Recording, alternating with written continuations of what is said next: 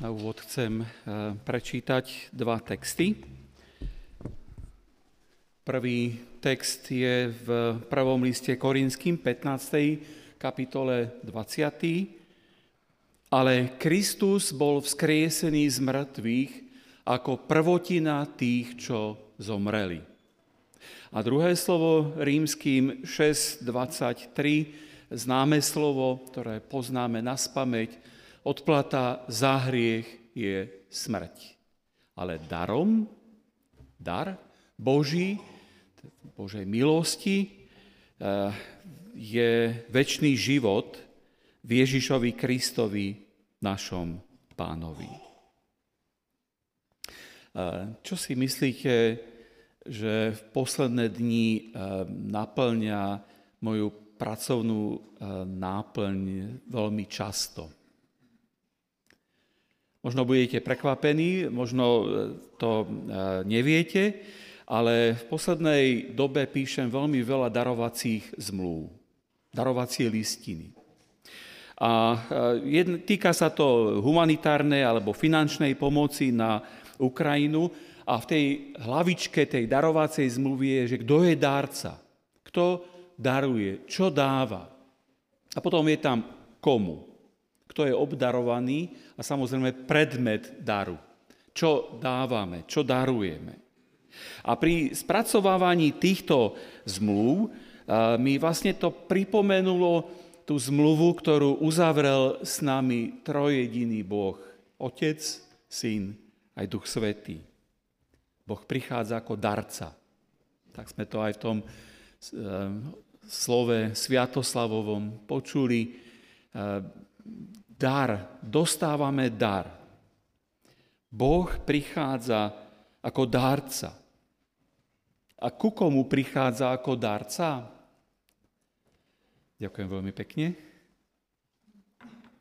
Prichádza ku mne, ktorý som hriešnik, ktorý nie som dokonalý, ktorý mám svoje chyby, ktorý mám svoje pády, ktorý si zaslúži odsúdenie ktorý si zaslúži trest, ktorý si zaslúži, aby sa dostal do väzenia, bol popravený, pretože je tak vážny, ťažký hriešník. Taký som ja a taký si aj ty. Tak to hovorí apoštol Pavol v tom liste rímským. Ale namiesto toho, aby Boh nás odsúdil, namiesto toho, aby Boh nás dal do väzenia, aby zviazal naše naše životy a, a mali sme puta a boli tam hodení do toho, do toho väzenia. Namiesto toho prichádza Boh svojej milosti, odpúšťa naše previnenia, odpúšťa naše hriechy, daruje nám to, čo sme si nezaslúžili. Nádherný dar, skvelý dar, jedinečný dar, ktorým je väčší život. A tento dar ja musím prijať. A ja ho prijímam ako, eh, ako ten dar, ktorý je bez...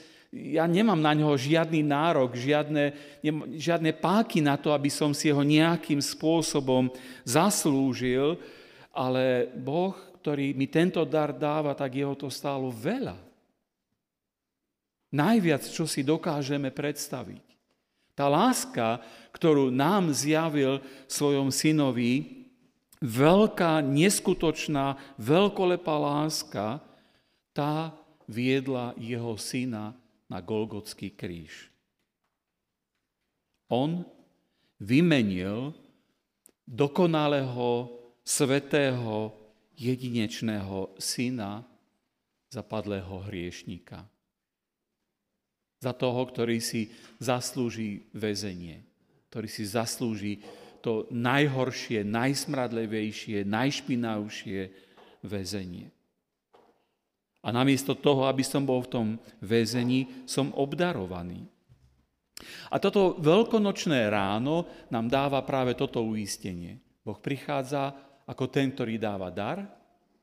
Boh prichádza ako ten, ktorý ponúka tento svoj dar tebe mne, nám, tak ako sme tu zídení aj tento dnešný deň. Boh nám dáva cez toto veľkonočné ráno uistenie, že On porazil smrť, On porazil hriech, On porazil zlé, všetko, čo je na tomto svete, aj keď tu ešte je a pôsobí, ale Satan je bez zuby, ktorý už nemá toľko moci, pretože Boh je víťaz. A my sme tento dar obdržali vďaka vzkriesenému Kristovi. Prorok Izajáš v 53. kapitole prorocky napísal takú jedinečnú interpretáciu golgotskej udalosti stáročia predtým, než sa to naozaj udialo. A okrem iných myšlienok v tej 53. kapitole, môžete si to doma dnes prečítať, vyjadril to, že on, muž bolesti, Ježiš zomrel, preto aby sme my mohli získať nový vzťah k Bohu, s Bohom, vzťah pokoja. Aby sme mali ten status pokoja. Aby sme sa nemuseli obávať, aby sme nemuseli mať strach. Keby však Ježiš ostal v robe, keby nevstal z mŕtvych, tak to všetko, čo tu hovorím, by bolo zbytočné. Boli by sme v svojich hriechoch. Boli by sme eh, tam, kde si to ani nechceme predstaviť, kde by sme boli a náš život by nemal zmysel a tá naša viera by bola zavádzajúca. Ak by nebolo vzkrieseného Krista. A dôležitá kapitola o vzkriesení o vzkriesení Ježiša, o vzkriesení ľudí je práve tá 15. kapitola prvého listu Korinským. Som čítal len jeden verš. Prečítajte si doma celú. Čítajte, premýšľajte, študujte. Pavol túto kapitolu napísal ako reakciu na to, keď sa zrazu v Korinte objavili konšpirační kresťania, ako by sme ich dnes nazvali, ktorí tvrdili, že vzkriesenie neexistuje, že to je hoax že neexistuje vzkriesenie. A apoštol bol zhrozený týmto učením, pretože vzkriesenie Ježiša je základom našej viery. A očakávanie vzkriesenia nás ľudí nás vedie k tej nádeji do budúcnosti. A okrem toho uvažuje v tej 15. kapitole, no čo by to znamenalo, keby vzkriesenie Krista nebolo, keby to nebolo reálne. Uvádza tam celý taký rad beznádejných dôsledkov a na konci toho ale je práve ten 20. verš, ktorý začína tým ale. Ale Kristus bol skriesený z mŕtvych ako prvotina tých, čo zomreli. Trochu sme mohli sa dostať aj pri tom slove pre deti do toho prežívania Petra. Ten strach, zmetok z toho všetkého, čo sa udialo, to v tých veľkopiatkových udalostiach bolo veľmi silné. Tie, tie vonkajšie udalosti tak doliehali na Petra, že zaprel pána. Povedal, neviem. Neviem, kto to je. Ja ho nepoznám. Nikdy som ho nevidel. Ani som o ňom nepočul.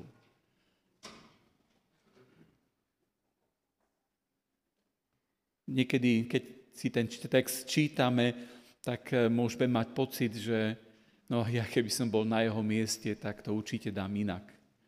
Ale som presvedčený, že by si to nedal ani ty, ani ja. A keď potom prichádzajú prvé správy o prázdnom hrobe, o tých prvých stretnutiach so vzkrieseným pánom, tak tento vzkriesený Ježíš prekonáva postupne všetky pochybnosti, ktoré ľudia mali. Keď uh, on prichádza, tak uh, zrazu sa čosi nové udeje No, niečo veľké. Zrazu ich životy naplní tá istota, že Ježiš žije. A s ním aj ja. Ženy išli dokončiť pohreb, išli pomazať telo pána Ježiša, ale vracajú sa s tým posolstvom, že hrob je prázdny. Učeníci od strachu sa zamykajú, ale skriesený pán k ním prichádza, napriek tomu, že tie dvere majú bezpečne zamknuté, aj s tými bočnými uh, takými zámkami, ktoré sú, a prináša im jedinečný pozdrav pokoja. A zrazu vidíme, ako sa naplňajú ich srdcia neskutočným pokojom. Emauskí učeníci odchádzajú z nebezpečného Jeruzalema, lebo to začína byť pre nich e, horúca pôda, ale po stretnutí a kráčaním tou cestou so vzkrieseným Kristom sa okamžite vracajú naspäť do Jeruzalema plný radosti, nadšenia, plný entuziasmu. Ježiš žije. Náš pán vstal z mŕtvych. Skeptický Tomáš rázne odmieta prijať posolstvo o vzkriesení, ale keď Ježiš k nemu príde, keď mu daruje osobné stretnutie, keď mu ukáže svoje prebodnuté ruky, ukáže mu rany, zahambený Tomáš hovorí to vrcholné význanie. Môj Boh a môj Pán. Peter, Peter zaprel pána, ale keď si je istý jeho vzkriesením a príjme odpustenie a nové poverenie, tak vstupuje spolu s Jánom neohrozenie a smelo pred verejnosťou aj pred celou židovskou radou. Už to nie je ten ustrachaný Peter. To nie je ten, ktorý má strach, trasie sa, je odvážny, pretože Kristus bol vzkriesený. Čítame aj o Saulovi, ktorý bol zarytý nepriateľ e, posolstva o vzkriesení. Mal pocit, že robí dobrú robotu, keď prenásledoval veriacich ľudí.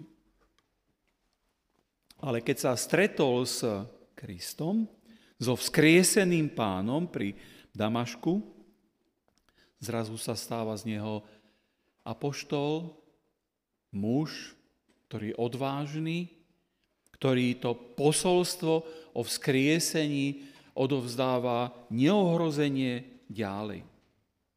A nech toto ale, ktoré tu v týchto všetkých príbehoch je dominantné a mení vlastne ako keby ten, ten, tie udalosti a ten rámec život týchto ľudí, nech toto radostné ale znie aj v tvojej mysli.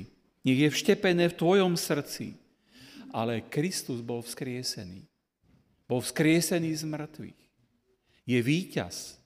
Je víťaz nad smrťou. Ako prvotina tých, čo zomreli. A táto istota by nám mala neprestajne sa vracať do mysle. A toto ale nám môže pomôcť v rozličných situáciách, pochybnostiach, pokúšeniach, ktoré prídu aj do nášho života, aj neistoty, možno aj určitej rezignácie. Keby Kristus nebol vstal, z mŕtvych, nemali by sme nádej na vzkriesenie. Smrť by bola definitívnym koncom každej ľudskej bytosti. Koncom vlastne, za ktorým už nič neexistuje. Tak si to mnohí ľudia predstavujú a tomu aj veria. Ľudia, ktorí neveria v Kristovo vzkriesenie, takto chápu svoju smrť. Blížia sa k nej. Je to definitívny koniec. Nič sa ďalej nedeje. Keby toto bolo chápanie ľudskej existencie bolo pravdivé, tak by sme nemohli objaviť zmysel ľudského života pretože do tej bezútešnej, veľkopiatkovej atmosféry zaznieva to veľko, veľkonočné, nedelné, triumfálne ale. Kristus vás kres. Kristus vstal z mŕtvych. Áno, istotne stal. A istino vás kres. A John Stott, známy e, evangelikálny teolog, povedal, kresťanstvo je v svojej podstate náboženstvom skriesenia. Vzkriesenie je jeho srdcom. Keď ho vyberiete, celé kresťanstvo zničíte. Keď vyberiete srdce, život končí. Ak vyberiete vzkriesenie učenia a vôbec toho všetkého, čo tu je, tak už nič nedáva zmysel. To Kristovo vzkriesenie je zárukou toho, že aj my budeme vzkriesení k novému životu. Tam na druhej strane hranice nás čaká cieľ, ktorý dáva zmysel aj tomu nášmu terajšiemu, časnému Eh, úseku nášho života.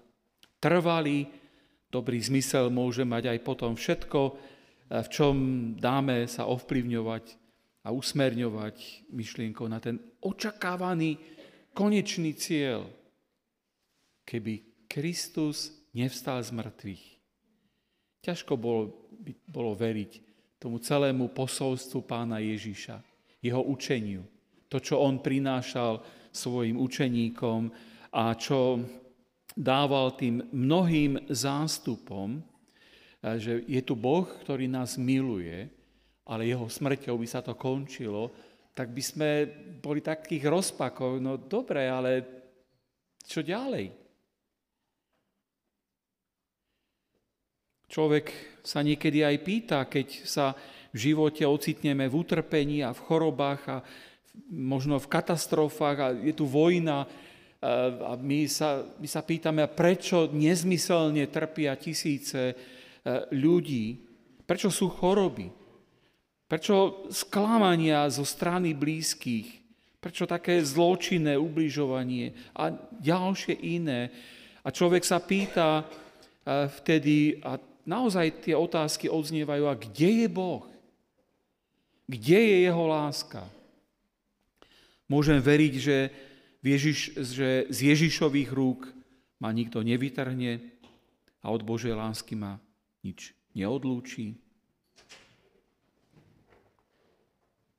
Mnohí ľudia ťažko znášajú utrpenie. Ťažko sa vyrovnávajú s bolesťou. Pozerajú sa s pochybnosťami a s nedôverou na posolstvo o Božej láske. Ak Kristus nevstal z mŕtvych. Čo môžeme potom povedať na adresu týchto pochybností, na adresu všetkých tých otázok, ktoré tu zaznievajú? Budú hlodať v našej duši, budú v našej mysli. A predsa tu zaznieva to posolstvo, ale Kristus vstal z mŕtvych.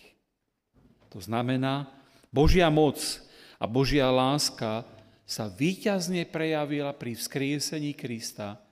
Božia moc a Božia láska sa raz výťazne prejaví aj v tvojom, aj v mojom živote. Ak človek v svojom každodennom živote odvádza tie dôsledky pánovho vzkriesenia, tak potom rastie aj tá moja vnútorná istota. Vzkriesený pán je tu je neustále so mnou. Je ten, ktorý je radca, ktorý je priateľ, ktorý je utešiteľ, je pomocník. Je ten, ktorého on poslal na túto zem v svojom svetom duchu. A keď naša viera je živá a vidíme jej dôsledky v svojom živote, eh, potom môžeme na základe svojej vlastnej osobnej skúsenosti so vzkrieseným vyznať to veľkonočné, triumfálne, ale Kristus bol vzkriesený z mŕtvych. Aj pre mňa, pre môj život. Žije vo mne. Čo urobíš s týmto slovom dnes? S čím odídeš domov? Za Ježišové utrpenie, smrť a víťazné vzkriesenie, za jeho víťazstvo by sme mali padnúť na kolena pred Bohom. V pokore a v pokání by sme mali všetci kľačať pred ním a prosiť o jeho milosť a prosiť e, o to, aby on prinášal nový dar odpustenia do môjho života. A teda ten dar, ktorý dáva, ja potrebujem aj prijať. Darmo ja napíšem darovaciu zmluvu a odnesiem peniaze, ak ten druhý človek povie, ja to nechcem. Obdarovaný nepríjme dar, ktorý mu ponúkam. To isté sa deje v našom živote, na čo je darovacia Božia listina, ak ju odmietaš, ak ju nechceš. Ak chceš zostať v tej biede a v tom svojom zomieraní a, a hovieť si v tom svojom hriechu a v tom svojom bahne. Verím, že si sem neprišiel len z tradície, pretože je veľkonočné nedelné ráno a tak je to sviatok, je to kresťanský sviatok a tak sa patrí byť v tom spoločenstve Božieho ľudu, ale verím, že prichádzaš preto, lebo chceš otvoriť svoje srdce Bohu, chceš otvoriť svoje vnútro pánovi a že chceš prijať milosť odpustenia, a milosť nového života. A tak keď v pokání, pokore padneš pred ním na kolena, potom môžeš vstať a môžeš kráčať ku nemu a ďakovať jemu. Zdávať mu vďaku, zdávať mu chválu, oslavovať ho, uctievať ho.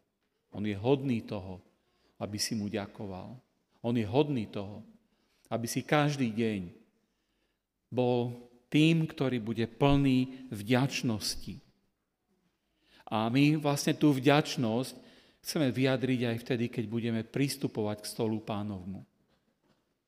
My nepristupujeme ako dokonalí ľudia, ale ako tí, ktorí boli obdarovaní, ten dar prijali a boli omilostení. Budeme spievať dve piesne, ako takú našu prípravu na večeru pánovu a ako našu modlitbu, naše vyznanie. Tá prvá je e, k takému pokániu, aby sme naozaj sa tak sklonili pred pánom.